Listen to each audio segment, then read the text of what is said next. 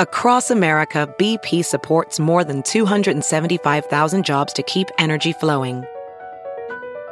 Jobs like building grid scale solar energy in Ohio and producing gas with fewer operational emissions in Texas. It's and, not or.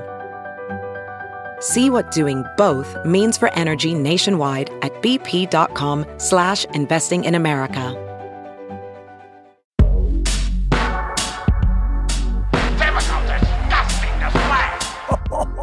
Tonight, we got him. Goldy and the Sulk. The typical, typical, disgusting, disgusting, disgusting, disgusting display. And it starts right now. Oh, welcome back, everyone, to another episode of A Typical Disgusting Display, a podcast for writers by writers who hate writing. And before we get going today, I wanted to just circle back and talk a little bit about last week's episode Yeah. with Pete Holmes because, boy, that was great. He was so awesome. It, what, what a shot in the arm he was, really. And, I, and Goldy, I know you felt that way too. Um, it was like we're busy here flapping our wings furiously trying to fly, and you just watch Pete Holmes just soaring effortlessly. He's in such a, a zone comedically. It was just a joy uh, to talk to him. But one thing I wanted to briefly mention was towards the end of the podcast, Goldy, uh, Pete was was trying to reach out to me a little bit, and you said, "Don't bother trying to reach out to him. He's kind of he's like a Mister Ripley," and, and and and then you pointed out as evidence of that that. You've been wearing glasses forever, and now suddenly I'm wearing glasses. First of all, I've been wearing glasses for three years, but that's okay. But I just, I just wanted, to, What, what I are you just wanted go to say, next? just uh, yeah, I just wanted to say, you think I'm gonna Mr. Ripley you? Was that Mr. Ripley's thing? Like he would go to Venice and say, "Oh, I want to be that gondolier." No, I'm well, that's Mr. part Ripley. of the scam. Is like, wh- who would ever believe you right. over me? Because in court, it's going to be your word against mine, and you're going to show up, and everyone's going to believe me. That's part of the whole Mr. Ripley gaslighting thing. I notice even Tom's wearing the glasses now. Like I planted my flag on these glasses at- in what 1997. I mean, I've been here. Where have you guys been? And now all of a sudden, everyone wants to wear these big glasses. Like, like I need to add a personality. I'm almost 50, or in I do Tom- love Tom's glasses. case 52. I need to add some personality. I will Well, steal the one thing that's working for Goldy. I'll take his the one thing from him and make it mine and leave him with nothing. And then the when in court, thing? no one will believe him. Okay. First right. joke of the day. First joke of the day.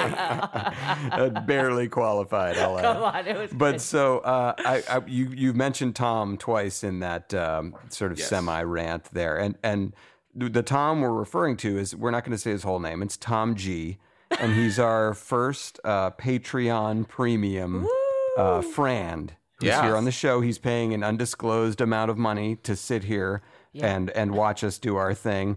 Uh, so Tom G, welcome, welcome, uh, to a typical Tom. disgusting display, and thank you. Hello, thank you. It, I don't know the ground rules. Am I allowed to talk, or am I just observing?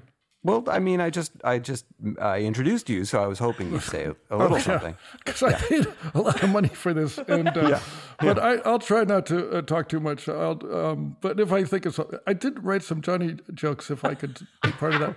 Oh, th- that's terrific. Well, you're the Patreon premium guy. You Wow. can do whatever you want. Well, now, That's- do I have any special powers? Can I like command you to do things and such? Or I, I'm Hey, just more that's, that's that's your Patreon premium tier. You can command us to do things. Wow. Okay. Wait. Hold on. I just gotta get a drink. Hold on a second. It's a- okay. He's got his dad's glass. What is that? A can of dad's? Is that energy drink? It's energy drink that I guess you gave to the movie critics or the TV uh-huh. critics. Oh. And you it have it says- still? It says energize your Tuesdays with dads. Tuesdays on Fox. Oh my God, it's real. He's, he's holding up a can with the dad's poster on it that is an actual promotional item from, I don't know, 10 years ago when it was That's dad's. awesome, and I love that the can this. is warped. Oh yeah. Well, it expired in 2015, but it's still delicious. they did better than the show. Two years longer, lasted two years longer. All right, I'm gonna be quiet as a mouse. Okay, Back yeah, to the so, show. So far, you've been pretty quiet. We good. appreciate that haven't been chiming in too much. Um, so I I don't have any special privileges. I just I just listen to the, you guys talk and see how it works. this is your Patreon premium tier. I'm not nice. sure how many times we have to establish that. Okay, I got it. I- okay, sorry. I knew I was going to get some barbs from Goldy. It's like, Again, thank That's you. for included paying in the for. Patreon. Yeah. that's I'm, okay. I'm required to. I think five barbs in your direction was what we said. Yeah, Okay, you're awesome. The Rickles of this podcast. all right. yeah, and, and again, thank you for not uh, butting in too much. Yes. Um, but we wanted to. Uh, we the theme of today's show, which we'll get to after Johnny jokes, is going to be starting a new season because that's exactly what we're doing on Family Guy right now. We're we're we've literally just started a new season, so we'll kind of talk about uh, some of the things that writers do as they head into a new season, but. On the overall podcast, I think that's co- kind of going to be the theme of the whole show is just starting anew.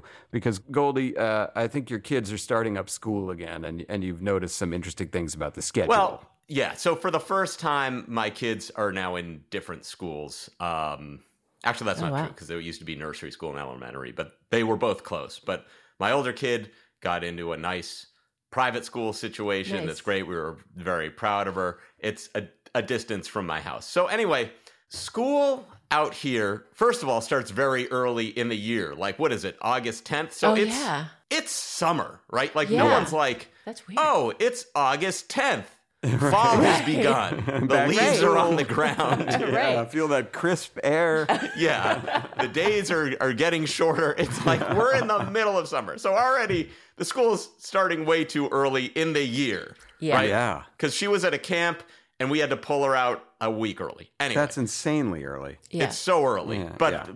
and the the whole reason is so like during the year they take all these holidays no one else takes during days when we work, so it's incredibly inconvenient. The second Right. thing, school out here starts at 8 a.m. What? Which is ridiculous. That's crazy. So- That's upsetting. I have to get up at 6 a.m., you know, to do, I get everything ready, start getting both kids going. And then there's two different school situations. So why, as a country, are we starting school before 10.30 Yeah. a.m.? Like, this Thank is, you. is crazy. Like, either we're number one in the world and we can take our foot off the gas a little bit and make it easy on ourselves, or you go, despite all our efforts, we're number 10 in the world and nothing matters, and let's just take our foot off the gas. But, like, Yeah. here's how school should work. So, because if we start at eight, like most work starts at nine, right? Right. So, one of the the parents has to bring the kids to work, and then uh, if both parents work, like it's cutting it too close. So then maybe in certain situations you hire someone to help you. Now that person who you hire is getting up at what four, and maybe they have kids, and they have their you know spouse has a has a job where they have to be there now at seven. Like the whole country's fucked up because of this. Yeah. And then we have to. Then we get out early. We get out at like two thirty, which no one's out of work. That that time's convenient for no one. No And then we get home. We have this big dinner that when you have kids, no one enjoys the dinner because the kids don't like the dinner. Right. They don't Like like the you, you'll never gonna find if you say like here's chicken a la king to four people, one person's gonna like it, two people are gonna be neutral, and one's gonna hate it, and, and that's with every dish. So like here's my plan: everyone loves breakfast. You wake up, school starts at eleven. Instead of a big dinner together, we all have a big breakfast together. I Everyone likes this. eggs, waffles, pancakes, bacon, sausage, Love cereal. that. Everyone can find something they like. We're all Yeah. relaxed, right? Yes. yes. You, you, you, you drop them to school at 11 and our work starts at what 11.30 great and people can sleep in everyone's happier all of a sudden they can have a snack at school here's the innovation school gets out at 4.30 they serve dinner school dinner so you don't have to worry about this stupid fucking dinner anymore that's Chicken ruining nuggets. everyone's life the Yeah. kids it's, it's better for everyone to eat dinner early health wise everyone knows that at this point Yep. you don't have to deal with the whole crap of what are we gonna have to dinner? What are we gonna make for dinner? Dinner's taken care of so that when you get off work and you pick your kid up at what five thirty because you get off at five, the dinner is taken care of. You're That's just going great. home and relaxing with your kids. I like What are we country. doing? I Start like your- everything later. I, I like your move to Goldy's America. I like your America much better. Yes. And by Thank the way, you. every dinner chicken nuggets. This is what I've learned about kids. Every kid loves chicken nuggets. They cannot stop asking for them or eating them. So, chicken nuggets and maybe Friday pizza. and like Fri- that doesn't take talent. to- like the, I used to love to cook, right? Right. Like Yeah. I used to say I used to cook fancy You're things for great me and my wife. The the amount that life has beaten out of me, where you just present, you're like, here, I worked on this, and some kid is like I don't like it. and it's like, you don't know anything. You know nothing about food. Tom G, any uh, Patreon premium fan? You- Tom G, You any have a funny very stories? good kid. I like your kid character. You should do that kid more. I'm not going to eat it. I want mac and cheese. Well, let your fucking school make mac and cheese because you know what's That's a good easy to make a, a thousand portions of and really cheap? Mac and cheese. And let the nuggets. people. Oh. Sure. And let the teachers who are being paid, like, let them feed it to them and deal with the blowback. Yep, I agree. Tom I've G, given them a healthy I think the kids would like that too. I think they think it'd be cool to have dinner at at uh, the school. I think Yeah, it's I, a great bet idea. they would. Any any stories about taking your kids to school, Tom G? Patreon premium, Tom G. Uh, no, not really. You can cut that part out. No, you know, our, the, the nice thing is our elementary school was close to our house, so every day somebody would forget something, and uh, it was easy to turn around and get it again. But yeah, And there's you, there's you putting the items in the bike basket and just riding back to school. a chicken in your in your front basket. Um, This, yes. uh, just for the listeners, I mean, this, this, us making money through Patreon comes at kind of a cost to you. and there's barb number two of my contractually obligated five barbs. Five Barbaras coming. you're your barbing me, and I'm loving it. Uh, nice.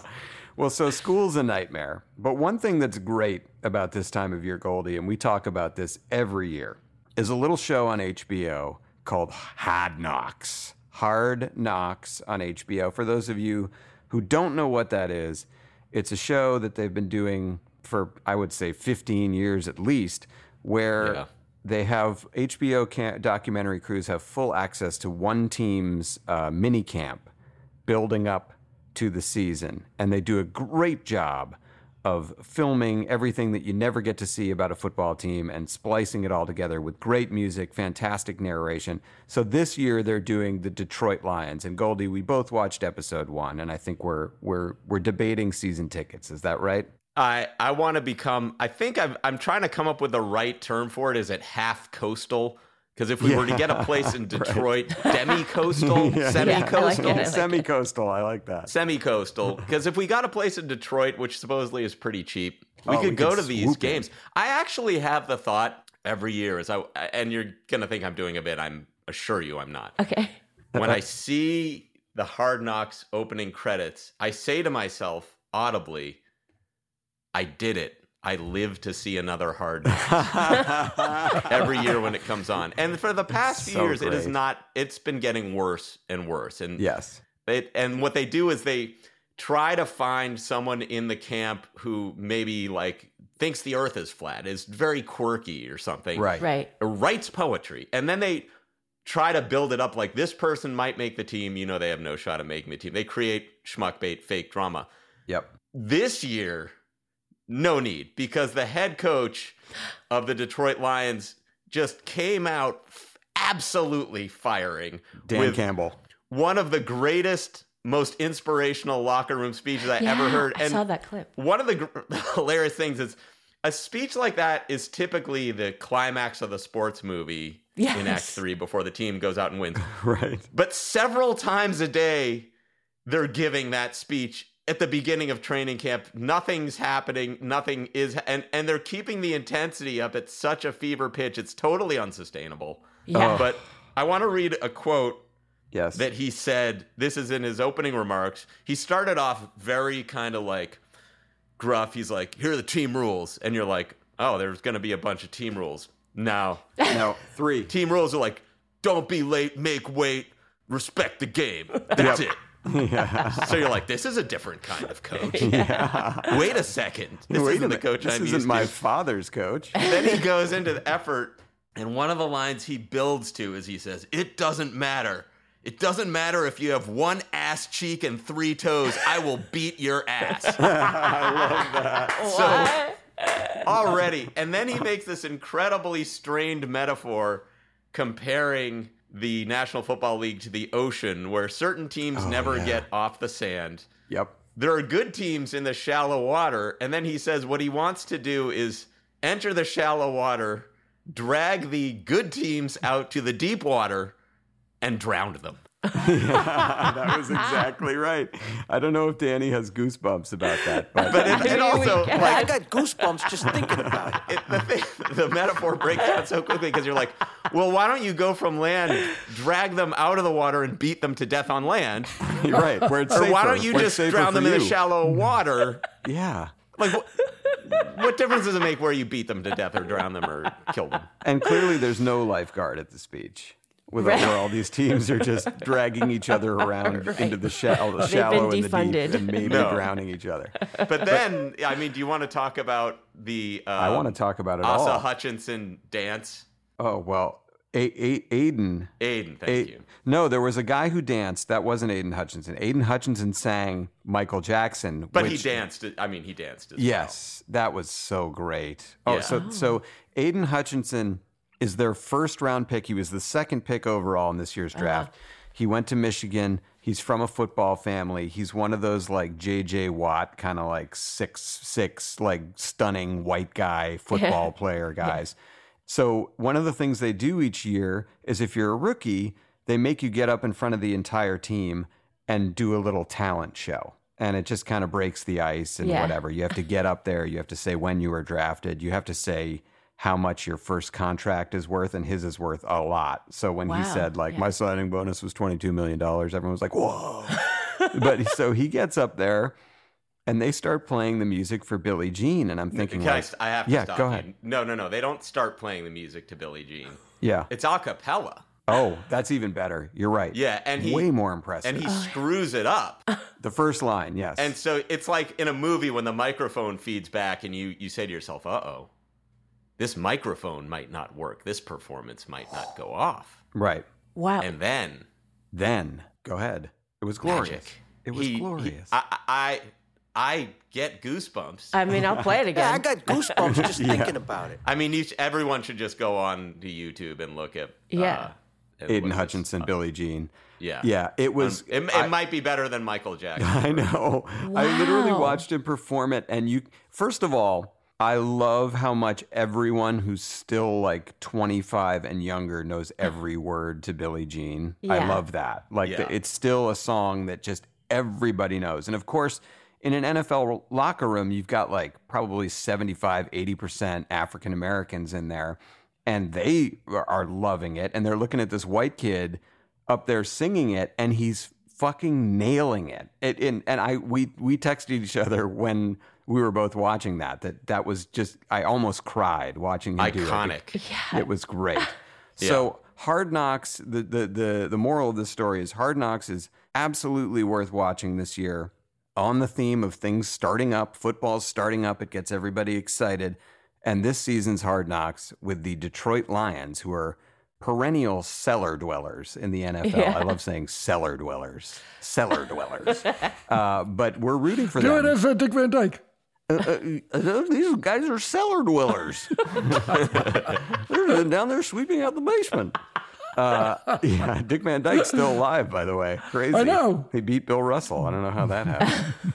um, but so Hard Knocks is exquisite. The coach is excellent. He's doing the drills, the up downs out there with the team, wow. which is basically like when you drop down into a push up and pop back up. He's Yeah. doing them. He looks like he could play. He's like, Well, he uh, did, but yeah. well, I know he did, but he looks like he could play right now. wow. Anyway, Is is the running back Jamaal Williams? Is that his name? I believe it is. He gave a great speech too. That he at the end of a crappy practice gave a speech where he started crying. yes, I saw this And- clip. It- uh, he, Yeah. I'm saying it on here so it's on the record.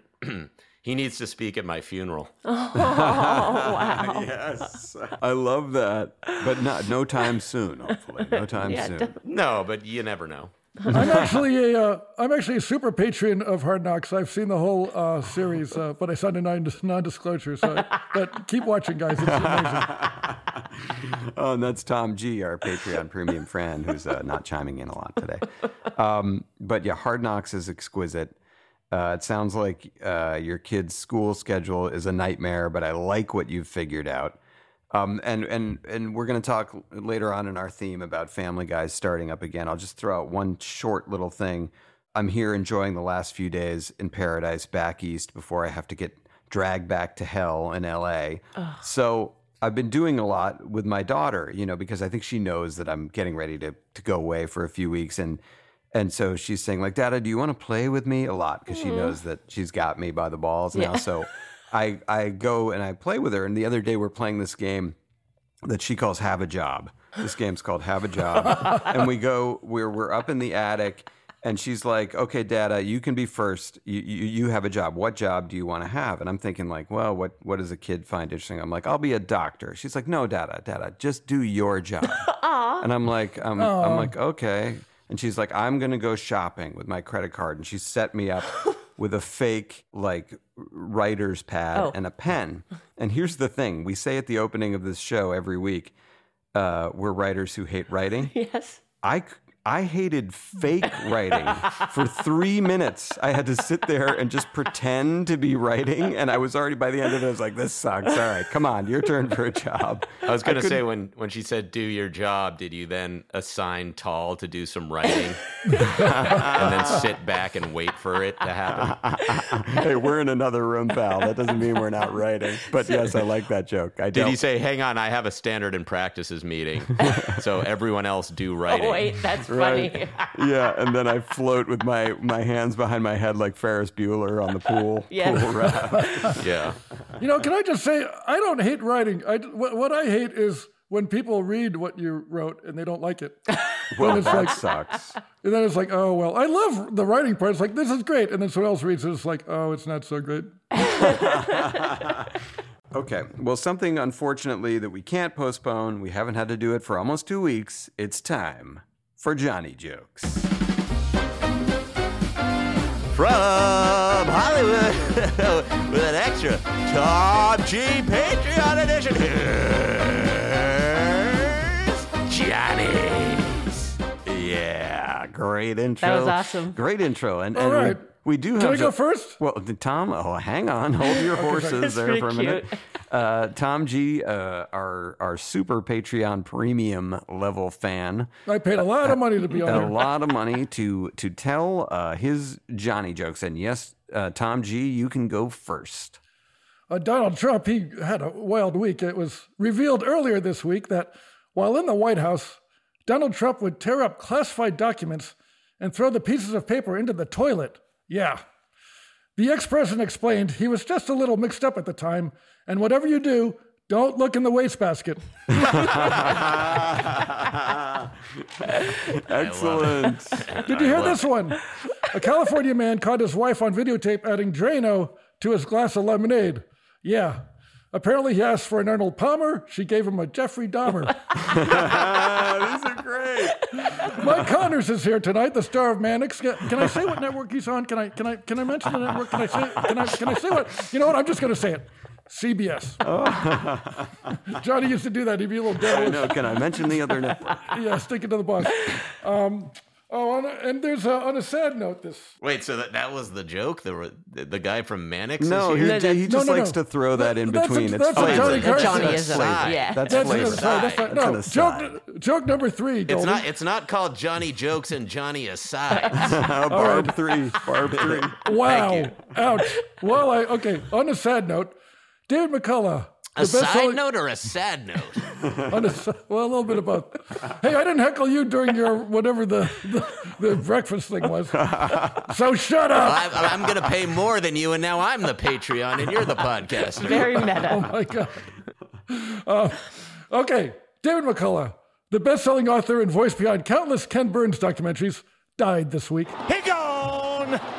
On his deathbed, he was surrounded by sappy violin music and lots of grainy photos of himself. Ken Burns. Very nice. And finally, media mogul Rupert Murdoch, 91, and model Jerry Hall, 66, finalized their divorce this week. Yeah. Hall, the mother of four of Mick Jagger's children, said she didn't realize that when she married Rupert, she'd be going from jumping jack flash to lots of gas, gas, gas. I love the journey. Who's here? That Who is else is here? Stick around, we've got Thomas Anthony Harris. He wrote the book, I'm Okay, You're Okay. Or as we say around here, I'm okay, Ed's a little tipsy. A bumper crop, my friend. That was great. great. That was great. Character actor Chuck McCann will be with us. Uh, okay, here we go. Time for my less funny. Those were those were great, Tom G. Oh, you're, thanks. Thank you, You're more than a fan. Okay. uh, well, flash flooding has become a major problem across the United States, with Denver receiving four inches of rain in under ten minutes. Yeah.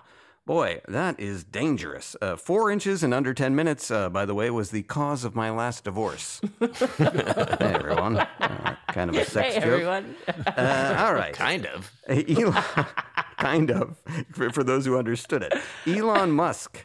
Elon Musk has invested over $8 billion in a company of his that is attempting to end traffic.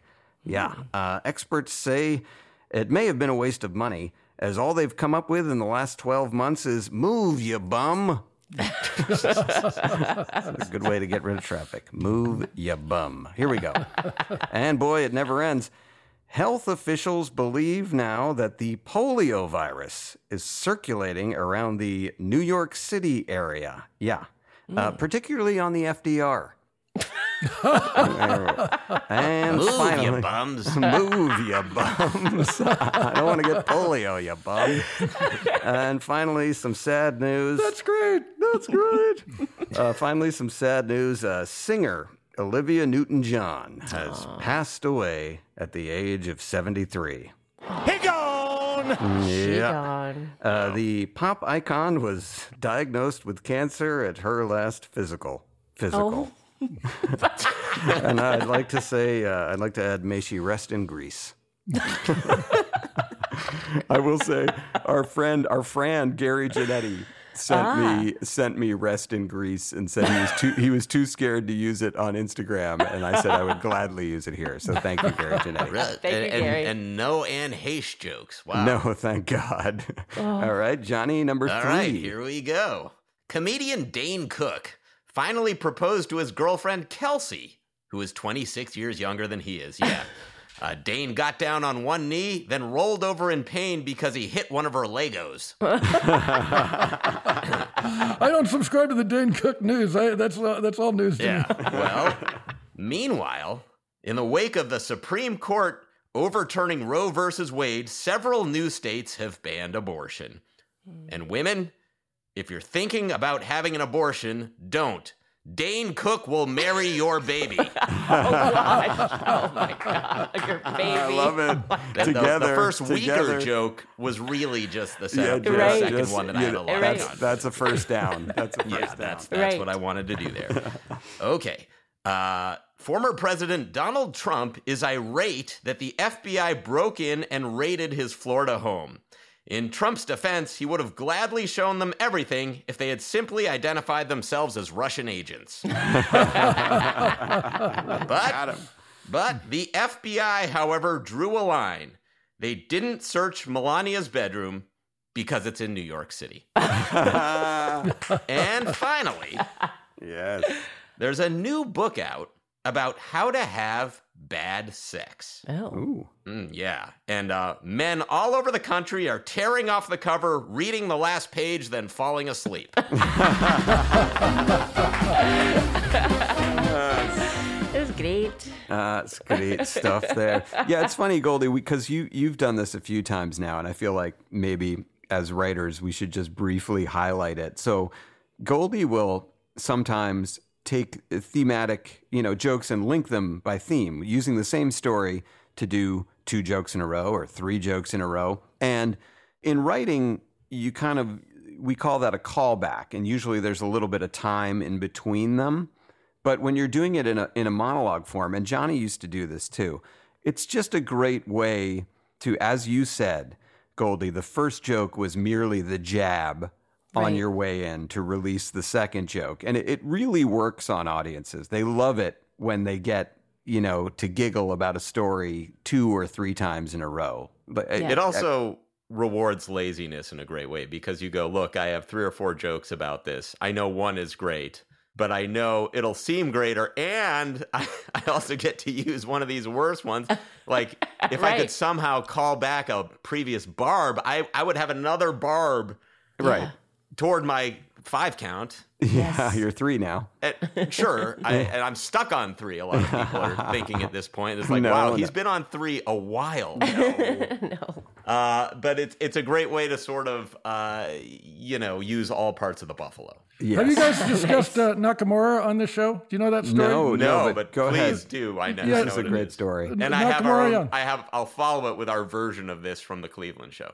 All right, well, I'll just do a fast version. I think it was from the Bob Newhart show where they had they were using the word Nakamura as a callback, and the first one didn't get a laugh, and there were like six more after that, and none of them were getting laughs. so the whole scene uh, b- uh, bombed, the whole act bombed. Yeah. So like when you when you start doing a callback, someone might say, "Well, watch out for the Nakamuras." Oh, Yeah. nice. Yeah, Thank you. It's a writer's room term. But so there was an episode of the Cleveland show where a riverboat casino came to town, and then Cleveland rapidly lost all his money at the riverboat casino and had to go to work in the casino. Uh, and his job was, um, you know how sometimes in bars you go into the men's bathroom in the urinal and it's full of ice.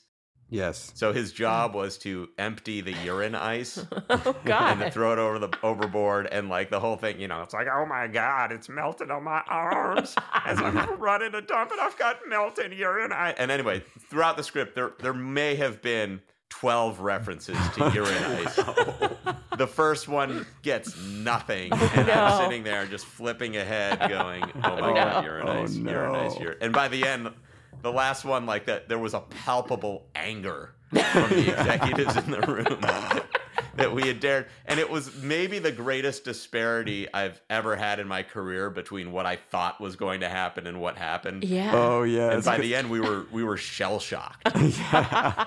we and we had the same thing on Family Guy at a at a table read where we were doing an episode where Brian and Stewie get shrunk to microscopic size, and it turned out to be a very good episode. But Oh yeah, so, the old Osmosis Jones. exactly. We call that. so they were like running through the carpet and with all the little microbial uh, sort of creatures, the dust mites and things Yeah. that uh, what are they called, like tardigrades, or that that live in that microscopic world.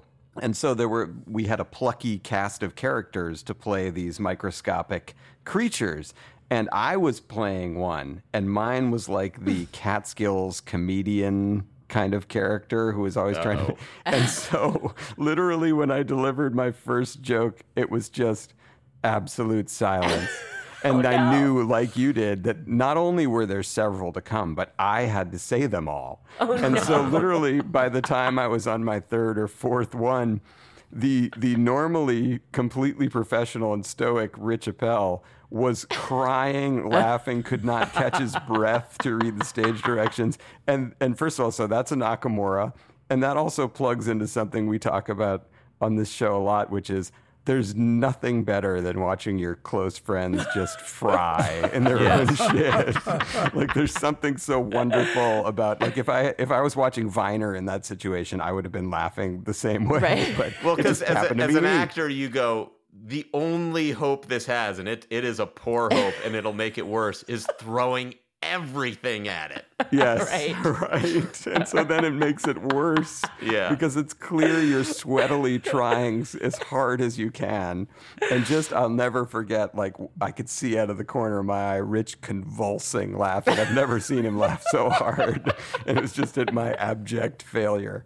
Uh, that was very I got a story about getting no laughs. Yes, okay. So- really? so was, Max and I were working on the show called The New Show in the mid 80s. Yeah. And uh, there were all these technical problems. So a sketch we wrote was being shown to the audience at like two in the morning. And at that point, there were only like eight people in the audience. So it starts, it's not getting any laughs, it's not getting any laughs. I know where the next laugh is. So right before it comes, I drop my pants in front of the audience. It gets a huge laugh to the point where all the actors stopped to see what they were laughing at.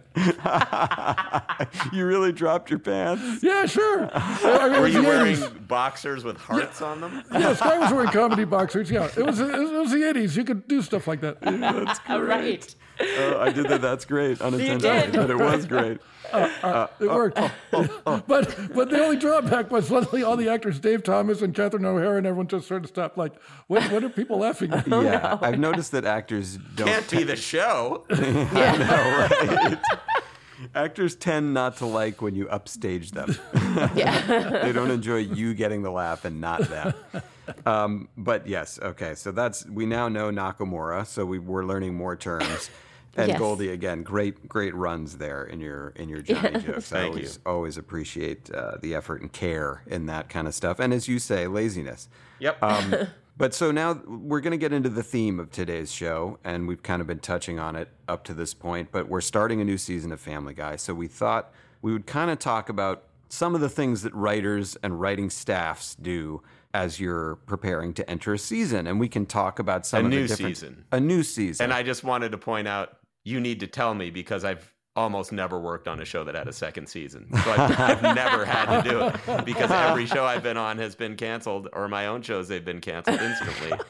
so when you proposed this topic, I was like, oh, good, I'm going to learn something because I can't get a show to a second season. well, then, Goldy, I will just say that you have good instincts because point uh, number one that I was going to talk about is we we have a we happen to be blessed with a large, very funny staff. We've uh, Family Guy's obviously been on the air now for for twenty plus years, so we've had a little experience with this. But one of the great things about having a large, talented sca- staff with people like Goldy and and Megan and Artie and Mike D and Travis and the whole gang, Callahan, they're all great.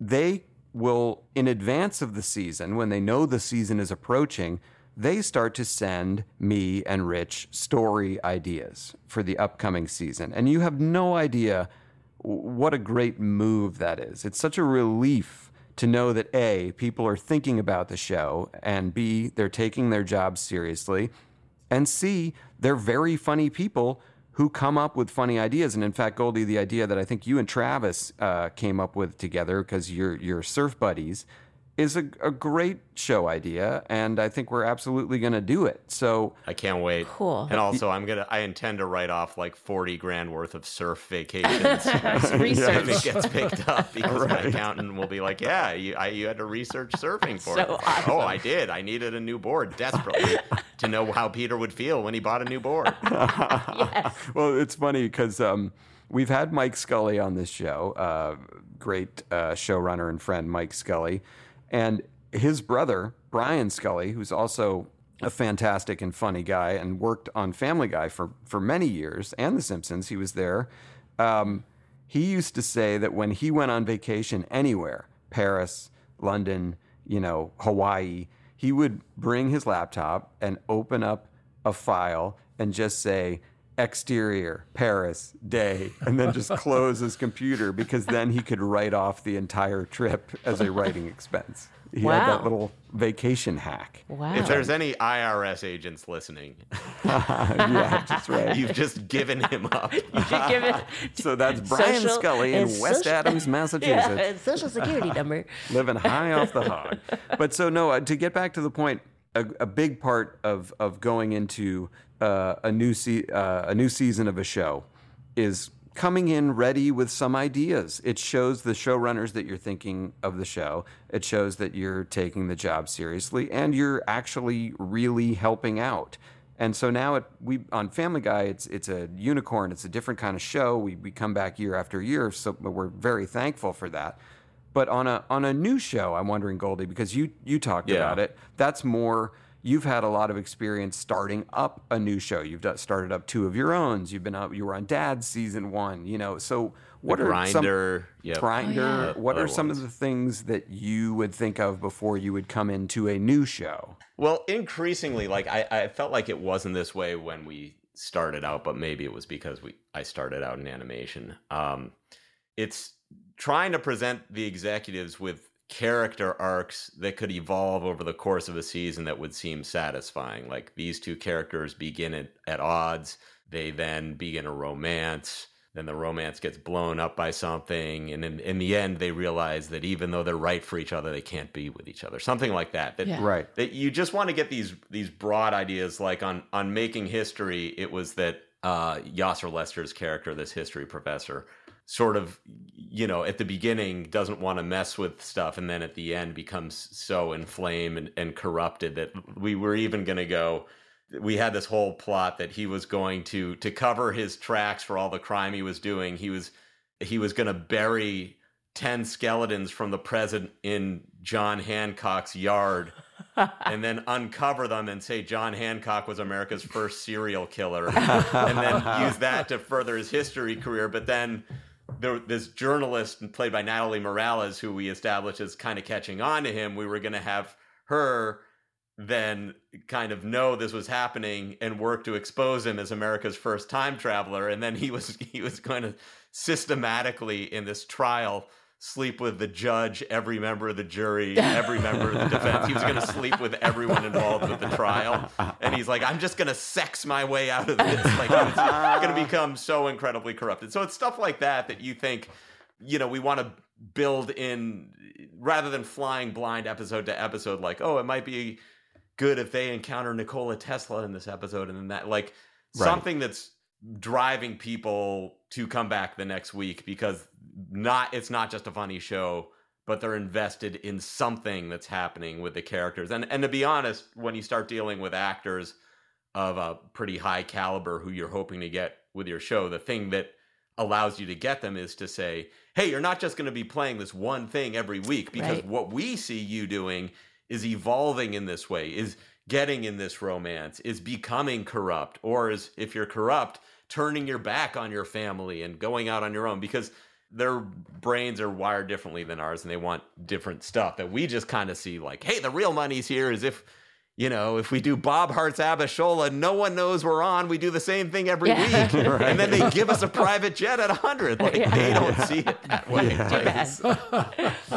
they So want to do stuff Yeah. Right. And I, so I think a way of condensing that thought is it's good at the start of something to that's when you want to air out the big ideas. Like that's when you want to say Yeah. Like this is where I see this new show going and these are these are the characters who I think should interact most and sort of become, you know, like you, you you're lucky enough to get uh, sort of a Brian and Stewie kind of, you know, buddy thing Yeah. that lasts for years. You kind of you you want to come in early and, and start to establish that stuff. And and also I will add, much like prison, when you come into a new writer's room, you want to hit the biggest guy in the mouth right away. That's a very important thing for writers' room. Just establish your dominance.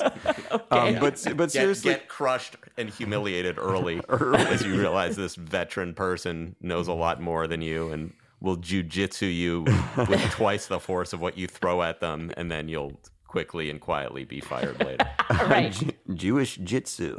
Um, Remember on Dad's, I punched that PA in the stomach. I had that thing all set up with that guy. Silvio. Silvio, yeah. Yes, that's right. Not I- for I- real. Let's No, clarify. no, Yeah. that's not for real. No. But but so Silvio is uh, he's a great guy, and uh, he was a PA on on Dad's, and Big but he's CrossFit guy. He's huge. He's like Yes. he's like a very friendly Hulk. You know, he's just Yeah. like muscular as all hell. And so Tom used to have a bit with him where he would pretend to like chew Silvio out about some mistake he had made with the lunch order, and then pretend to punch him and punch him out. On the, it was very like Tony Soprano. It was very funny. But it, it showed people who was boss. That's right. Well, Tom, like, what do they do on The Simpsons? How do they approach a new season?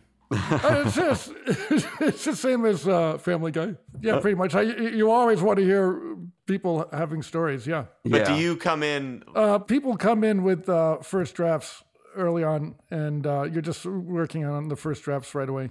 Oh, okay. That's interesting. That's a little different than what we do. I, and I would say that whether you're on uh, a show like Simpsons that's been on for 30 plus years or a show that's just starting, uh, if they're He's written for Seinfeld. What are we doing talking? How do they do it on Well, no, Seinfeld? and, and one thing about Seinfeld, they never plotted out. It was always just about how to make this episode funny. They, there was never like a uh, arc.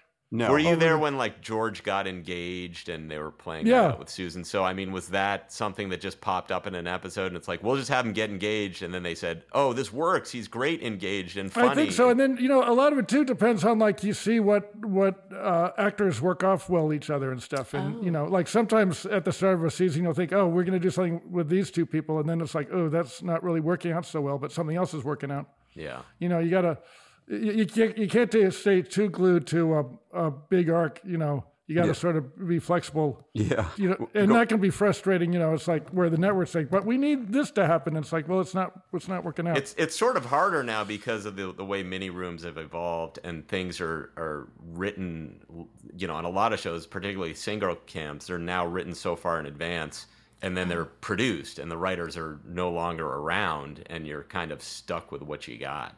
Yeah, no, that's bad if you if you write like the first eight episodes before shooting anything. Right. Because if by episode three the stuff isn't working, you you kind of want to see how stuff's going to work out. Yeah. How The whole show is a Nakamura at that point. Yeah. That's right. Each episode is furthering the Nakamura. But Tom, since we were since we're talking about Seinfeld, and it sounds like you were you were there at this time, there's an episode that that Goldy and I I would say refer to maybe like once every every few couple of months, which is a, the great episode where George pretends that he has a beach house. Were you there for that one where he Yeah, wait, where he was that the drives Hamptons? he- yeah, he drives Susan's parents out Yeah, yeah. as far And as they you- know he doesn't have one. but he and keeps he knows he doesn't have one, Right. but neither party, you know, confronts the other. Right. Yeah, do you remember anything about that episode? Like, do you remember? Um, that's the one with shrinkage, right? The shrinkage was a no, big that's thing in it. different. Shrinkage, Oh. shrinkage was just a weekend in the Hamptons with the tomatoes and uh, and uh, yeah. Yeah, no, I don't think I know the Hamptons one. Because you, Alec, you said, "Oh, we refer to it every few months." I, I think this episode has become a profound metaphor for America, and I refer to it weekly almost. Yes. In that, like, we all know Donald Trump is insane and stupid and corrupt, and like he knows it, and everyone knows it, and it's like we'll make him president. It's like okay, great, and it's like we'll send the FBI in his house. Good, go ahead, see what happens. Okay, we will. We'll impeach him a second time. Fine, we'll storm the Capitol. I'm glad you did. Now we'll prosecute you for that. Okay, good, go ahead. I mean, we're all like in this car together, going nowhere, Wow, yeah. driving each other insane. I, Yeah. it's, it's like to me, it's it's it's become like a perfect piece of art about modern life. Yes. Well, yeah. Everybody's calling each other's bluff, and and it doesn't matter. Is the Yeah. thing like that's what happened? George just drove them literally to the end of the earth, and he drove Yeah. them to the tip of Long Island, and they were walking on the beach. Although it's one of those things, it, it lives in my mind, and I I saw this with the Cheers uh, Cliff Goes on Jeopardy episode as well. Like, I, it had become in my mind so amazing, and I was like, they hit every beat, and, it, and then you go back and watch, and you go, Cliff was only on Jeopardy like one scene, and there were only a couple questions. Like I had remembered in my mind, like, and then there were all these specific questions only Cliff would know. Like Right. the categories were mailmen and their mothers and barflies and whatever. And it's like, no, you filled Wow. that in like that. Not that much happened. And the same with George's Beach House. I feel like they were only in the car two or three quick scenes. Right, right. But There I were- had built it up like it was an Edward Albee play taking place in this car. But I, I think back to like a, a new season a little bit that you know this time off that you have if you if you're lucky enough to have it knowing you have a job when you come back i mean jot down five things that are stories just don't ever come in assuming someone else is going to do everything although you know the show ideally does live in one person's head and they have a completest view of what should happen like, like that's always the best to work with those people and and to help them along the way but you should just treat it like you, they might call you to the witness stand Yes. and ask you for stuff because it's very transparent when someone is thinking of ideas in the moment and passing them off as previously thought of ideas. yes. I remember. And remember. they're using they're like you trying to Keyser Söze you, Yeah, with stuff in the it's not a good room. Like there's a poster of someone sailing and I'm like, they could get in the boat. that happens a lot. I, I, I've done that before. Um, I've done it as well. We, we used to um, the the the Family Guy story pitching process at the beginning of the season used to be different. It used to be more what you kind of were just referring to of literally brought to the witness stand where when we came in for the first few days or week or whatever we would go from writer to writer and they would pitch their story ideas you know and some people had them very fleshed out. Other people had like great one liners and there was everything in between but there was the sense of like i'm getting ready for my talent show mm-hmm. Talk about Brian Scully, the very memorable one of Peter gets a harmonica stuffed up his ass. that's right we did that. So every time he farts, he's playing the harmonica. yes.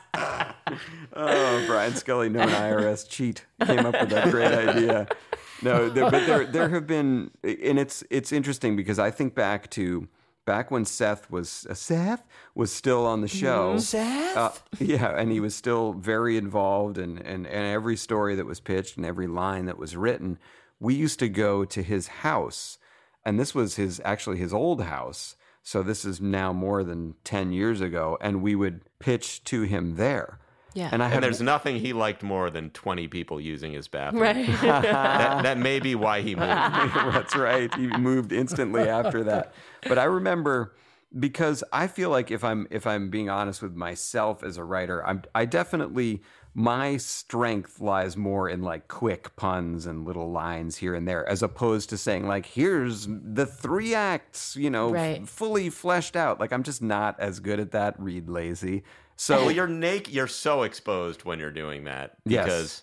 Because you you almost know from the instant you say the first thing. I've never seen anyone buy it back after the first part of the story didn't work, and it's like, but then in Act Two, and this everyone's and- like, "Oh, right. But it's like having said the first thing. If you have more, it's almost impossible to stop yourself. Do you guys have to take network notes at this point?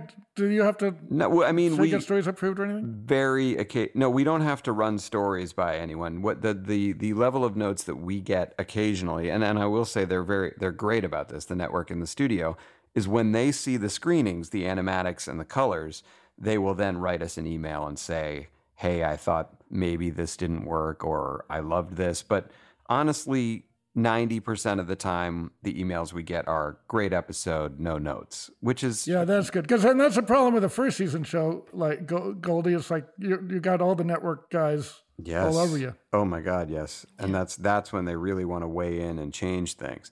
But but so to go back to this pitch meeting at Seth's house, there was one year where I had come up with this story and I was like, this is a good story. And like I actually kind of, you know, put more work into it, f- fleshed it all out for, you know, wasn't going to do any cute little tricks or puns when I was pitching it, just going to pitch this straight story.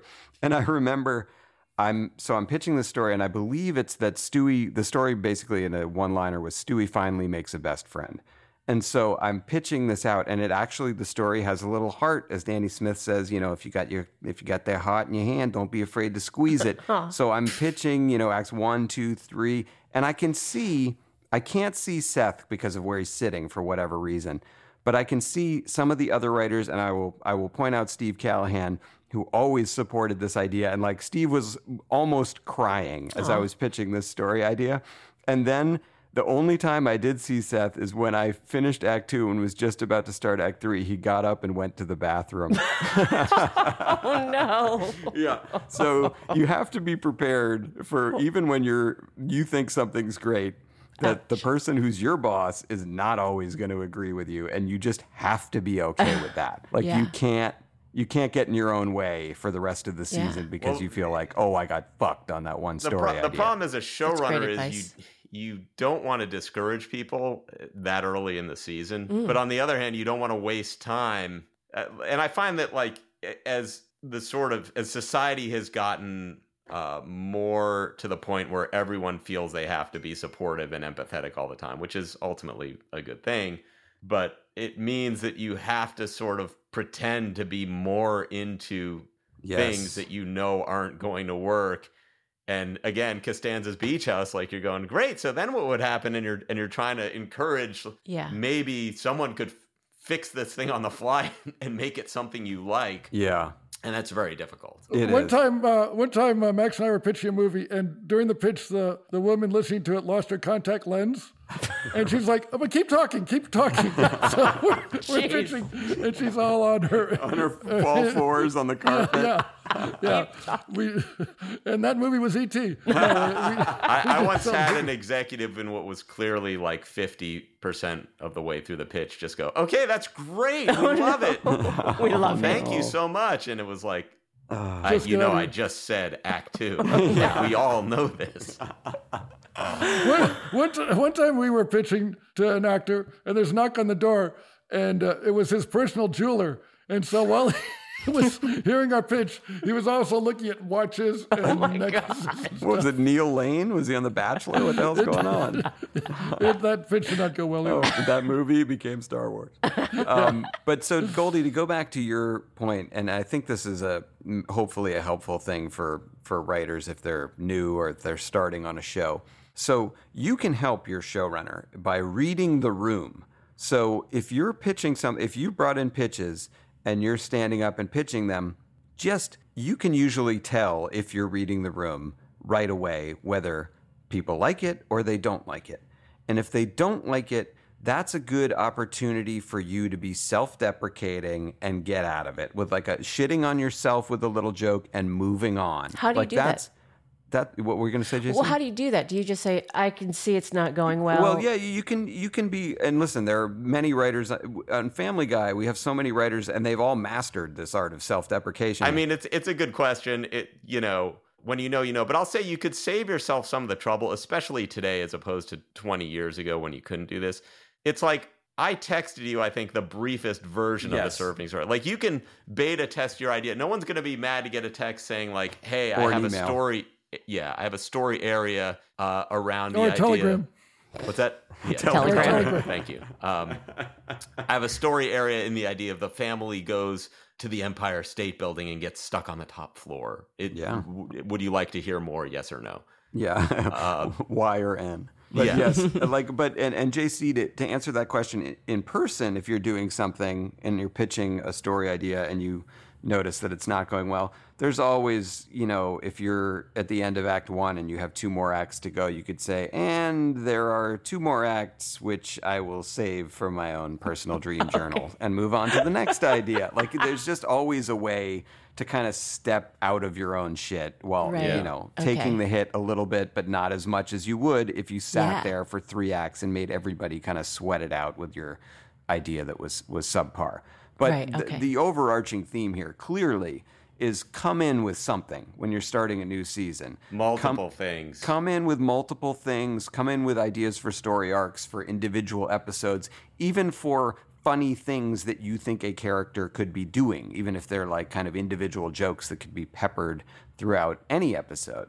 It's that was just- my that was a yeah. point I wanted to like underline a little bit is the the ideas don't all have to be earth changing for the show. They can be smaller little ideas. You know, they they redo the cabinets in the kitchen and the contractor's a funny character who it turns out, you know, knew the mom from back in high school. Like it could be a B story. Like those all everything's useful, right? Yes. You know, so also think in terms of, you know, if, if you're having trouble coming up with stuff, go through the cast in your head and go, what would be interesting if it happened to this person? How would it affect this person? Or what are just small things that could happen to one person that provide actable moments and story grift and and if you, it, it, not grift story stuff Yeah. uh, and if, if you can find those, like also think in your head, like try to picture like what would be an interesting guest star coming in and say, you know, this is an opportunity for us to get someone like this actor or actress everyone likes to come in and, and do Yeah. this. And it's a way of, you know, make people just see it a little bit. Um, Totally, totally. And and I think to Tom's point earlier,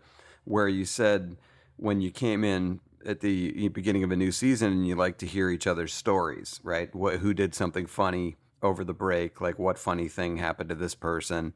That is also very important. It's important to come in and and establish with your room that we we can all laugh. We're making each other laugh. So even if you come in on day 1 and you're making people laugh with a story about your personal life or you know something that that occurred to you that doesn't necessarily apply to the show it's all good to get started you know and you I'll wa- say, I'm going to take shit for this because of our attitude toward Finchy, whatever. Just don't be afraid to make stuff up.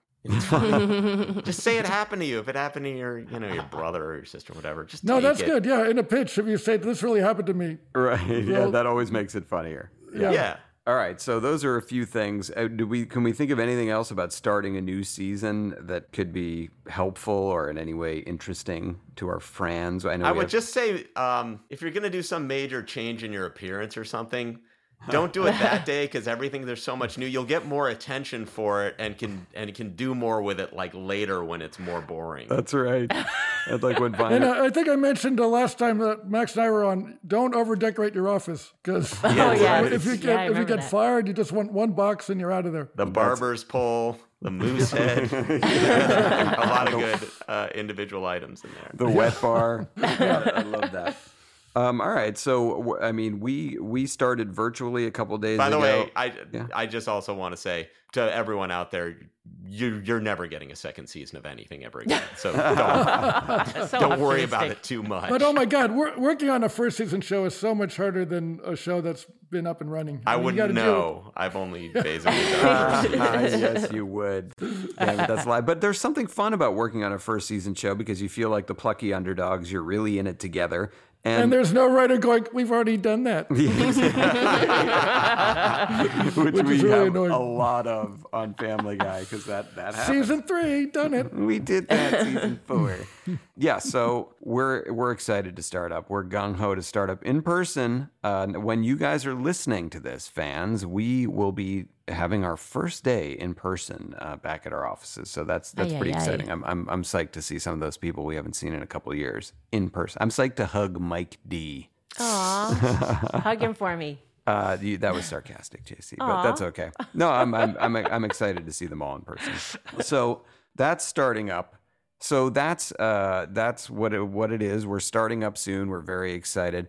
And, and Tom G, our, our Patreon premium uh, guest today, you had some something exciting, a movie pitch you want to tell us about? Yeah, you know, I, I've been kind of rusty. I haven't worked in uh, almost two years and haven't worked with Max at all. And, you know, after we were let go from The Simpsons after 22 years, I said, Max, what should we do next? And he goes, I know what I'm going to do. I'm going to become an EMT. So long, Pally. And he zoomed away in his wheelchair. And I didn't know what I was going to do, but I thought maybe I'd get into the uh, movie business. And, and uh, I had a successful pitch recently, and it wasn't on Zoom, it was uh, in person. And Whoa. I was a little rusty, but I think I, I I have a few tips on how to help do this. Great. Great, First of let's hear. the night before the pitch, plan your route. You're going to make sure you have a good map or GPS. I've got a Thomas guide, which I've used for 40 years, which is outstanding. I, I think that's Hollywood's best secret. But, you know, if you go to someplace like Disney or Warner Brothers, it's easy to go. But a lot of these small movie production companies are in, in beach communities like Santa Monica, and they're going to re- require some navigation. So the day of the pitch, give yourself three hours to get there, because you never know, you, you might run out of gas or your car door might fall off again. Uh, Again. Remember to bring duct tape. I, I, I call duct tape a writer's best friend. Well, I'm actually the only friend now that I don't talk to Max. But, know, whether you're reattaching your muffler or just, you know, making sure the lid on your crock pot in the car. That's another thing. You want to bring your own lunch because you, because you don't want to be paying Santa Monica restaurant prices. You know. I'm sorry, did you say your, your crock pot? Yeah, you want to you, you want to make sure the crock pot lid is secure with duct tape because if you turn a corner and you, beans are all over the car, it's like, and you don't have time to deal with it because you got to get to your movie meeting. But the thing is, obviously, you don't uh, you don't want to pay Santa Monica restaurant prices. You do like, uh, a ham sandwich and a cup of coffee is going to be at least uh, ten dollars in Santa Monica. You ask them to throw in a tomato, you got to take a bank loan. But also, now obviously, you don't eat during the pitch, no matter how hungry you are. You don't want to eat, but all of these movie production offices have a waiting area in the front. And they've got their Hollywood reporters and they've got a, outlet. You can plug in your hot plate and eat after your pitch meeting. and it's a chance to even pitch with people uh, waiting to go in. Uh, wardrobe's very important. You don't want to wear any pants with noticeable stains or tears because the worst thing that could happen is you can have the best pitch in the world, but if after you leave, all they're talking about is, did you notice his pants were held together by safety pins? That does not help. No What about how- duct tape? Duct tape, yeah, that's good too. But uh, uh, you don't want to have your pants held together by safety pins and they're talking about it, unless your pitch is something like, say, Geena Davis is married and uh, her husband dies and she inherits a safety pin factory. Then that could work for you. but try that. I've got a special shirt. It's a red flannel shirt. Now, if you've ever gotten a Christmas card from me in the last 30 years, you've seen this shirt because I've worn it in every photo. and uh, it's, it's a great shirt. I wear it on special occasions, like a movie pitch. And in fact, I sold my first uh, fax wearing that shirt. so now, because you've uh, left three hours early, presumably you've gone to the uh, office a little early. And I always like to bring with me what I call a dopp kit. And this is a little bag with a, a comb and a razor and some tooth powder. And use the, the production offices are always in the hallway, and you need a key to get in. But ask for the key. You're there for a meeting, and they're usually on a Wait, block of wood. do, do you ask for the key before or after you plug in your hot plate? Uh, it's you, you walk in, plug in, go to the front desk. Hi, Okay, Tom. Gammill here for my meeting. Can I use your bathroom? And they, they give you this big key that's a lot of fun. It's on a block of wood. And so, you know, go into the washroom and it wouldn't kill you to just splash a little water under your underarms because, you know, like you might have gotten a flat tire. Like I know, Goldy, you got a flat tire a couple of weeks ago. And you might have to run the last mile and a half to get to the meeting. And so it, it doesn't know. You leave the dopp kit. Don't take it into the meeting with you. That's not necessary. You can leave it in the with the front desk. Nothing is gonna. It's never been stolen. Okay. Now in the meeting, they're gonna ask you, "Do you want any water or coffee?" You say no. This will surprise them. But the fact is, you're here to pitch something. You're excited about your idea. You want to just get in there and do the pitch. Then there's going to be a little small talk from the executives. They're going to say something like, who watched Hill Street Blues last night? and then there's going to be some talk about Hill Street Blues. You don't want that to go too long, but you know, know what's on the three major networks. I, it, it will behoove any young writer to have a highlighter next to their TV guide. So you don't want that talk to go too long. You're like, I've got an idea that's even better than Hill Street Blues. And they go, oh, I thought you were pitching a movie. Oh, I am a movie. It is a movie. There will be a little kind So now what sells these days, I can tell you. The star of my movie is a hot young girl. She's diverse, she's sexy, she's funny, she's got diversity up the wazoo. And she works with these two guys at an office. The office, I haven't really figured out. It's maybe like Entertainment Weekly, you know, some magazine that everyone has on their coffee table. But there are these two jokers who work there who I'm calling Baldy and the Snack. Now they're real, real, uh, real joker, jokers. Um, now let me. The Snack's real name is Andrew Snackstein, and how he got his name was he's very skinny, but he's always at his desk eating Triscuits out of a box. and one day, Baldy turns to him, and you guys know how mean. Whether you work at NASA or Random House or TV show, you know, office guys can get kind of mean to each other. Sure. And so one day, Baldy turns to Andrew and says, you know, you keep eating those Triscuits, you're going to turn into a Triscuit. and there's a lot of laughing and high fiving, and I think everybody everybody goes home. But the next day, Andrew comes to his desk, and there's a little nameplate that says the, the snack on it. And I think production wise, it's much funnier if it's actually been engraved. But you know, if the Very budget only makes you do it handwritten, but you should have me back when talking about writers on the set about picking battles and stuff. so, anyways, let me tell you something about the snack. He's hilarious. He's one of the funniest guys. He can make anyone in the world laugh. Everyone except for one person, his wife. and he's given his wife everything. He's given her a wonderful daughter, a house remodel north of a million dollars. All he wants is a giggle in return, a laugh or something. Um, scenes in his house are going to be very tense. It's going to be uh, sort of like the Hurt Locker, those scenes. Now, Baldy is also very hilarious. It's like he's brilliant. Uh, I wrote a little file card to describe him. He's the kind of guy who will read seven newspapers before breakfast and the back of the uh, cereal box. That's kind of a funny little whimsical thing. Uh, the one quirk about Baldy is every couple of weeks, one of his family member dies. Oh no! But then, but then uh, the snack pulls out his Triscuit box and everything's uh, back together again. Now, we, like I mentioned, the main character is hot, sexy, diverse. Did I tell you what her name is? It's it's Brie Velveeta, and uh, everybody calls her BV. Everybody calls her BV, and. Uh, she keeps a cheese journal, which is something people do. And uh, one day she uh, leaves a cheese journal on the train, and the conductor picks it up and reads it. Dear diary, last night I ate some Gouda. And it sparks memory in the conductor about his grandmama in Switzerland and how she used to feed him Swiss cheese. And uh, our diary is going to be our way into all the different stories. Now, I don't want to tell you too much because my boss Roberto at Santa Monica Features would get mad. So I'm not going to tell you more. But at the end of the pitch, they might it in the room. They might say they have to think about it. That's the point you go like, you know what? Now I'll take that water and maybe a coffee. I'll take one of each. And ideally, the point you in the direction of the snack room. And this is when not having holes in your pockets really pays off. You can put a few power bars in there or some licorice sticks. And then you spend the rest of the day trying to figure out how you're getting back to Altadena. Hey, does anybody hear a siren? Wait, I do. Wait, hold Yeah. on. Oh, What, what is that? It's uh, it's Max. Sounds, sounds like an ambulance. Oh, uh oh, who could it be? Oh, hey, Max! Max, what are you doing here? Hey, hey, Tom, why are you telling people I'm not in the business anymore? I'm actually on my way to a production office right now. Wait, wait, wait, where? Hang on, hang on. I'm headed to Lincoln in Santa Monica. Santa Monica. You mean Santa Monica? Wait, that's where my that's where my meeting was. Wait, wait, wait. Hang, hang on, hang on, hang on, hang on. I got, I got to park this thing. Fun thing about Oh an ambulance, I, I don't need uh, change for the meter. I'm allowed to just pull over where I, I want. Hang on. Wait, Okay, wait, so wait, now wait. you're not going to the first office to the left, are you? hang on. Yeah, yeah, yeah. I'm going in. Hang on. Oh boy, what a mess! It, looks like he. Oh, looks, Oh, no. Looks like he killed himself. Hang on. Let me just cut, cut the rope. Wait. Oh, no, it can't be Roberto. Hang, hang on. Hang on. He left a note. Let me read this. Dear world. I just bought the worst movie pitch I've ever heard. I'm done. Signed Roberto. Kind of cute signature. The O's are little hearts. Oh, oh th- this can't be the same Roberto. It's like, so does he have like a fancy, like twenty dollar haircut? Is he short? Does he have a dark complexion? Right now, his complexion is blue. He's turned blue. Oh no, this is terrible. Hey Max, maybe we can do a, a, a script about this. Uh, Tom, my crew does not find this kind of thing very funny. I'm sorry. Well, if it's a real Roberto, I'm not going to have money to pay for this Patreon premium Oh thing. Hey, let me, let, let me call you back. This is my first suicide. I got to figure out how to bag this guy. Oh no! Is that Anne scene?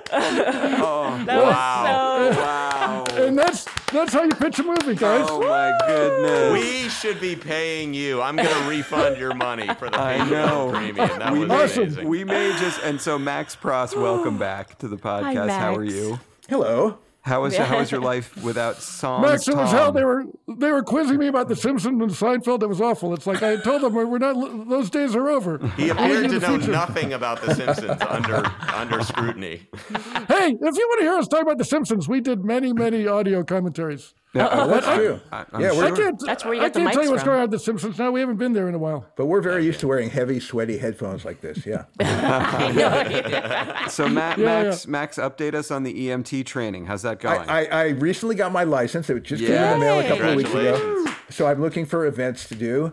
And uh, I I haven't done a lot of. If I don't, if I don't put in enough ambulance time, I, I'll have to retake the test in a year. So I'm, I'm taking it, you know, slow and steady. But uh, yeah. Have you stuck a pen in anyone's throat yet?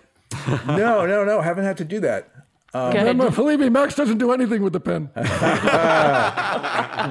There's Barb number one from, uh, from Tom Yeah. G. Hey, by the way, Max isn't paying for the Patreon premium page, but let's bring him on. I love I love that Max is here, and and once again the the drum roll for you coming was huge, and then once you got here, like before, Tom wouldn't stop talking and let you get a word in edgewise. I can't wait to listen to the show. I'm sorry, I was in the waiting room, so I couldn't He hear was the anything. so I- whole I, time. I feel kind of out of it. With your crock pot and your dopp kit and yeah. Max, we're we're glad to hear that you got your EMT license. Congratulations! Yeah. That's awesome. Congratulations. Yeah, we're so happy for you. Great job. If the uh, if the Hey, tell him how much it pays. Oh, it's a it's a completely minimum wage job. the EMT system, which was decimated. Let me tell you something. If you guys at your podcast or at your TV show need a set medic, I know animation doesn't really need medics, but you can get a you haven't up. seen our room. You can get a punch up guy at EMT prices, which is minimum wage, fifteen dollars an hour.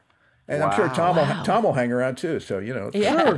What also, about the maybe- EMT guild? They don't use the rates, residuals Well- on if you save someone's life, you then get a commission on their future earnings or anything. That should be. That's a great. Respirators down means respirators down. The EM Oh, Union Town? the EMTs David Goodman has decided to strike this year, so there are going to be a lot of people dying on the sidewalk. We're going on strike. Yeah. We're going on strike. Moving on. As long as we're You can't package things, us as part of an ambulance crew.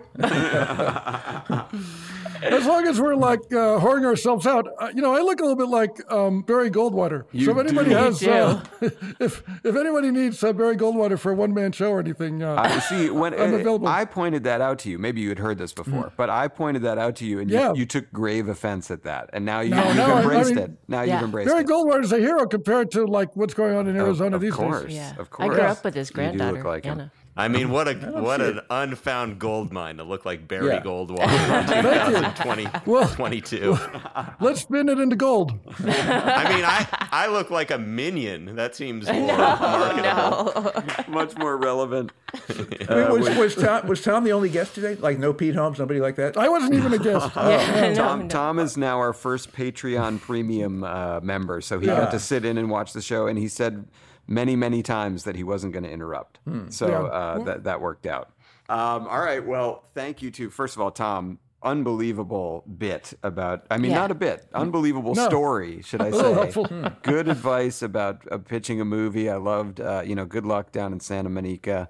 It sounds like it's the place for you. All right, I So now it's time for the top five, right? Can I stay for the top five? You can. Yeah. I mean, can- anyone can stay. can. Max, We're actually going to give the uh, the Patreon money to uh, Roberto's GoFundMe. That's right. I, I have a favor. Can, I- can I leave for the top five? Is it all right? if I- Yes. Yes, oh Max, my God, thank you're you the very best. much. Yes. Thank you yes. for lives sitting to on. save. You've got lives Thank to save. Thank you, All right, Max. I, I, I'm, I'm sorry to hear Tom's the only guest. I guess I'll listen this week. I, want to kind of hear on this. All right, talk to you guys later. Oh, thanks. Bye, see ya. Tom, I'll see you tonight. Yes, definitely. you. Oh, Yeah, was I so made it funny, sound like I don't see Max, but actually, uh, uh, they're coming over for dinner tonight. Oh, that's nice. You're going to bury the hatchet. I think that's classy. Totally. um, all right. Now I think we're finally ready to get to a portion of the show we like to call Top Five. Top Five. There it is. Now, Goldy set us up for this week because this was your category. Yeah, this is uh, top five best legal drugs or medications. Yeah. Love it. So Love it. I can I can just get us started. So unless you want to hold it because I don't know. I feel like you should be No. the close. All right, go ahead. Go ahead, Goldy. Uh, number five, I'm gonna say it's it's a childhood favorite, Triaminic. Oh, what is Would that? I have a cocktail that was like Triaminic and rum? Sure. I, I think you could. I think it could be a drink mixture. Yes. It's so good. Yeah, wasn't that was that a Simpsons? Wasn't that this like the secret uh, ingredient to That's uh, right, in the Moe's in uh, a flaming cocktail. Moe's? It Oh, Yeah, right. Well, there Yeah. you go. Yeah.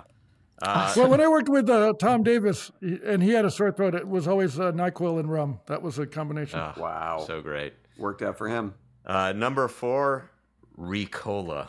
Ricola. oh, Ricola. Yeah, don't don't limit yourself to needing to have a sore throat to enjoy a Ricola. Yeah.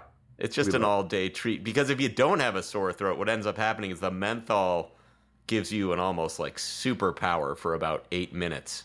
Yes. Ah, you're Love invincible. Ricola. Great call. Uh, number three is legal cocaine, aka nasal spray. is that true? I didn't know that. Just makes you you get the rush.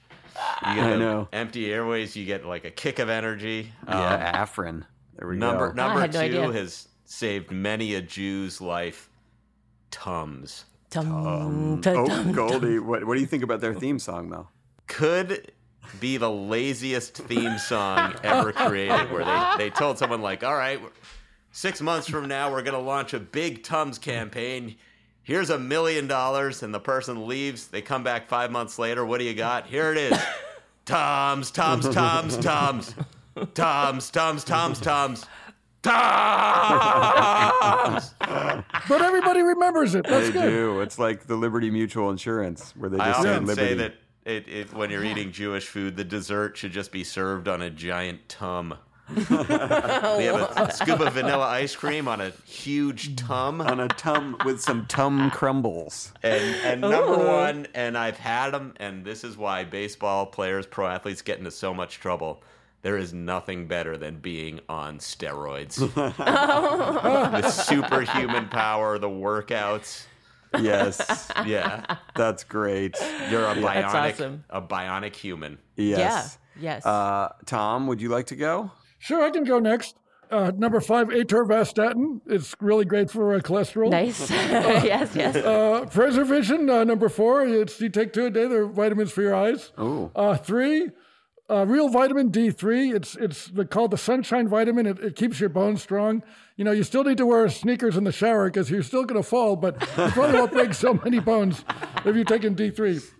Uh, uh, Allegra, it's an allergy medicine. I have a very manly allergies. I'm allergic to smelly soaps, smelly candles. Very and cats. manly. There you go. Uh, and Allegra doesn't make you sleepy. And number one, I've got a little Ah, cod liver cod oil. liver oil. It's very good for it's you. Like, it's, yes. th- guys, this is really good for uh, to keep you regular. You know, I've got neighborhood kids who come over and they think they're pulling a fast one on me. They give me a brownie lace with Ex-Lax. You know, they don't realize they're doing me a terrific favor. Is, is that is that bottle newer or older than the dad's energy drink? no, this is this is you can get this at your health food store. Cod liver oil. First of all, it's fun to uh, take every morning because it's like you're in the Little Rascals. You uh, you take a spoonful, and it's uh, lemon flavored, so it doesn't Well, I I recently came back from Iceland where everyone Yeah. uh, drinks cod liver drink oil like in the morning. fermented And cod liver oil. yeah, oil. so really, this is uh, I can't recommend cod That, liver oil that enough. bottle just good for your looks like brain, it's from the Depression. I love it. it's such a great look. He's holding up a bottle of cod liver oil.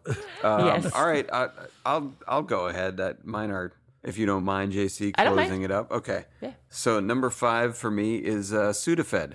Ah, it which wasn't is, my uh, list, but yeah, what I might uh, do if they keep raising interest rates. Hey, everyone, the Johnny jokes are over.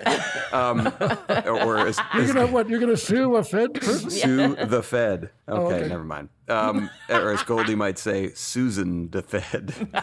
uh, number four and Goldy were in the same area. This is uh, the my Tums equivalent is Pepto. It's Ah. it's like you know it's like Popeye's spinach for Jews. It's just you know it really does what it says it does. So I've never used either of those stuff. What- What they sell your stomach? oh Yeah, Pepto What do they Bis- do? And- Pepto Bismol's for uh, when you've got diarrhea, upset stomach, nausea. You know it's like It it'll make your poop disappear for a couple days, and it'll be a bizarre dark shade. Sounds healthy. Oh, okay. It, just- colors it. It looks like that. It then I'm looks not gonna like start clay. now. no, don't start now. no, it, I've gone this far without using it. yeah. the- the lucky Well, well, you've got Tom- cod liver oil. You don't need it. Yeah. and Tom, also you're you're a waspy guy. You don't have to worry about the stomach stuff the same way. I'm not eating the gefel- I'm not eating the gefilte fish. yeah, no, you just you don't have stomach stuff. You just have madness. That'll be coming. um, number three, uh, and I think it might be the same as Triaminic. I called it Children's Dimetap. Dimetap. It was Oh. that purple grape flavored Oh, uh, yeah, I remember cold that. medicine. Yes. Drowsy and delicious, I like to call it. Children's Dimetap.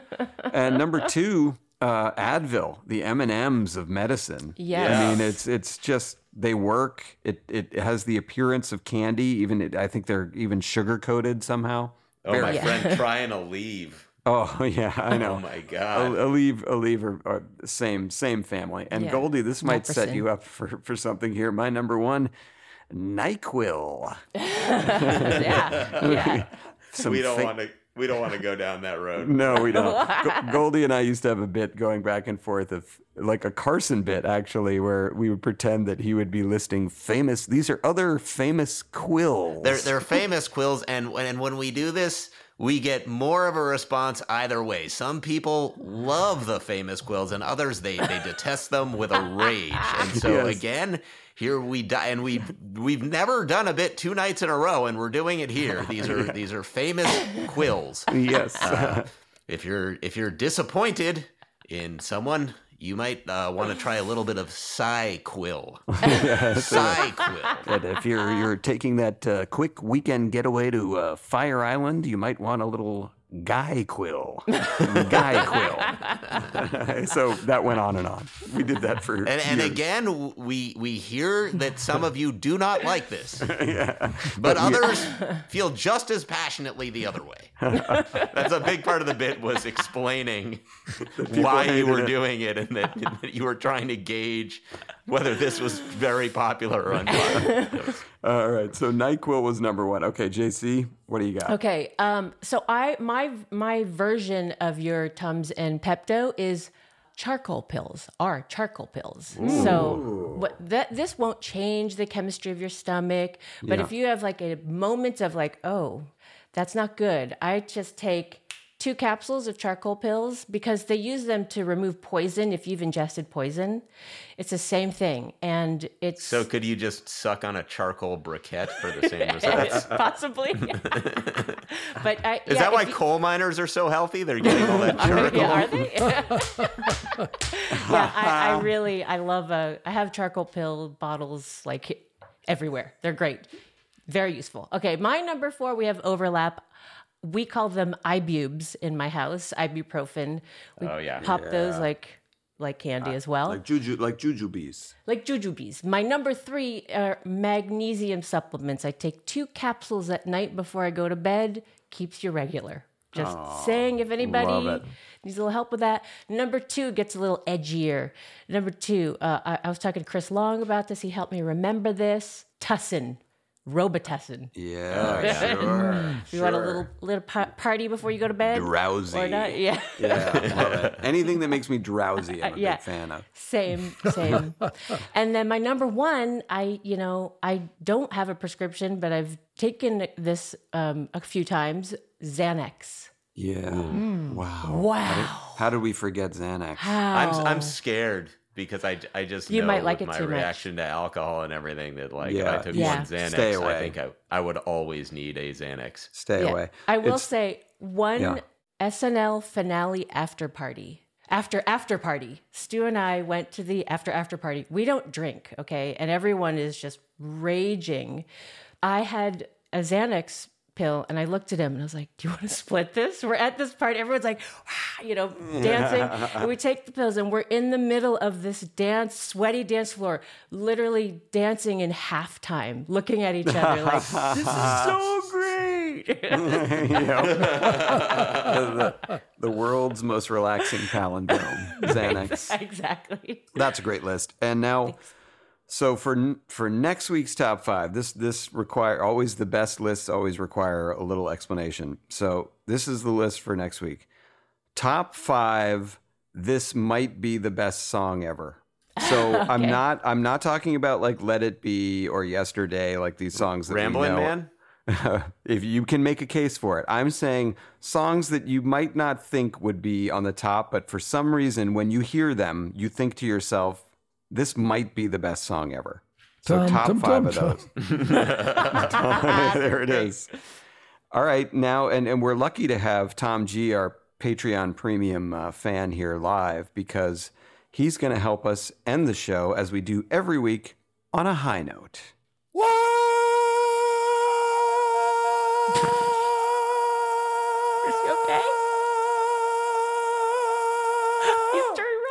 That's hilarious, Tom. Thank you.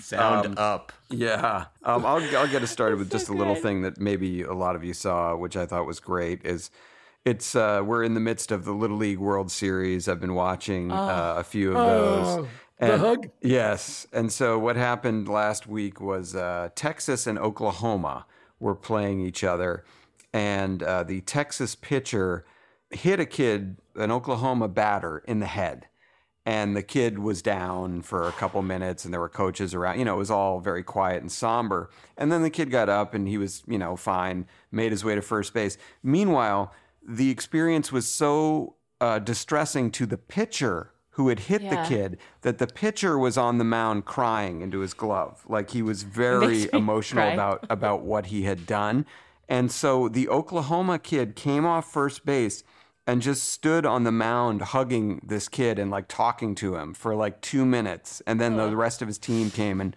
surrounded him. And it was just, oh, it was such a sweet moment. And it's, it's one of those moments where obviously it's what's sports in its purest form when you combine it with their kids and the innocence of children. And it just makes you think for a fleeting moment that we could be okay as a society if we really wanted to. You know, everyone's Yeah. we're so divided and everyone hates each other and one side thinks we're right and the other side. But there there's a way to achieve common ground and there's a way to be human with each other in these moments. And I just thought those that kid from Oklahoma in particular just did a great job. So that was my high note. That's beautiful and very well said. Um, do you want to go, Goldy, or do you want me to go? Uh, go ahead. Okay. Uh, my high note this week, you know, I had to choose, but I'm gonna I'm gonna go with this one. Um, I'd like to thank Ross Birkin, who invited me to fill in for Brian McElhaney to co-host with Ross and Rodrigo Garcia Platas a podcast called Biotypical. Wait, what? no, it's very different from what we do. It was really fascinating. Sure we in, we interviewed um, a man named Charles Muir. If you haven't heard of him, he is one of the originators of the modern tantra mov- movement. So it was whoa, was it interesting? We learned about like tantric, you know, sex. You could say it on here. and yoga and it was really fascinating I, did, I didn't know what i was getting into and it was it was amazing it was really really uh, insightful Yeah. Oh. I, So, yeah. I bet. Uh, my, my, I. I, I, I tend to have tantric sex, but just for three minutes because I'm barely moving. and it, but it's just three minutes. Tantrum. It's more like a tantrum. You know what the best part of sex is? Not coming. That's what we all want.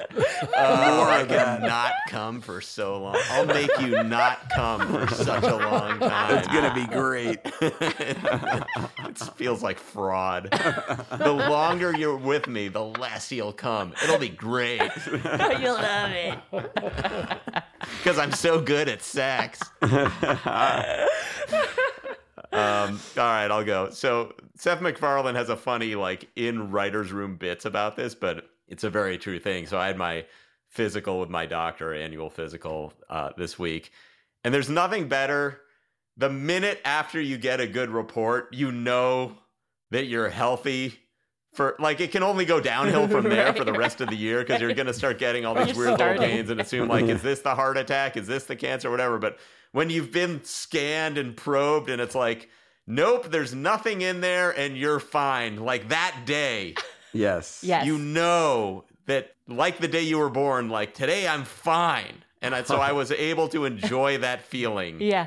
It's like Johnny jokes, but stretched over a year. So Yes, that's like yes, you're done with the Johnny jokes. Yeah. the second, it's, it's like this is the furthest away from Johnny jokes I'll ever be. It's like yes, this is the furthest away from from death that is possible for me right now. Right. So That's good. Well, That's a- yes, congratulations on that clean bill of health. Yeah, and as I told you, uh, you know, because I'm approaching 50, that I've now become sadly I'm good at getting prostate exams. Like I used to have some fight in me. I used to resist. I used to be like, ah, whatever. And this time it was like, take all the time you need, man. Like probe around up there. I'm just staring out the window, going, I don't like I don't have it in me anymore to, to have an opinion about this. maybe you should listen to that that's tantric great. uh, episode. Yeah, tantric, a tantric prostate exam. Uh, well, what a way to wrap this up. Goldy is healthy. Uh, Yes. Tom G, our first Patreon premium That Thank you, fan. Tom. Thank What a you. performance Thank it you is. so So much. yeah, great. and Tom, let's just say his full name, Tom Gammill. The, Yes. the your movie Thank you. pitch.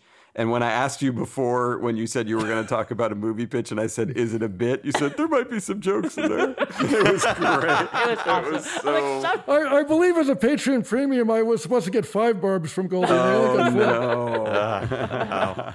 We'll, No. we'll refund you. Yeah, we'll we'll, we'll roll them into next. Week. This is why episode. I adamantly fought having a premium. I just don't want to do the obligations affiliated uh, with it. So, Tom Gammill, thank you for being here. Thank Thank, you, you, for Tom. Thank you for sharing having your me. funny stories. Thank you to Goldy and JC for always being awesome. And thank you all for listening. We will talk to you again next week. Next week.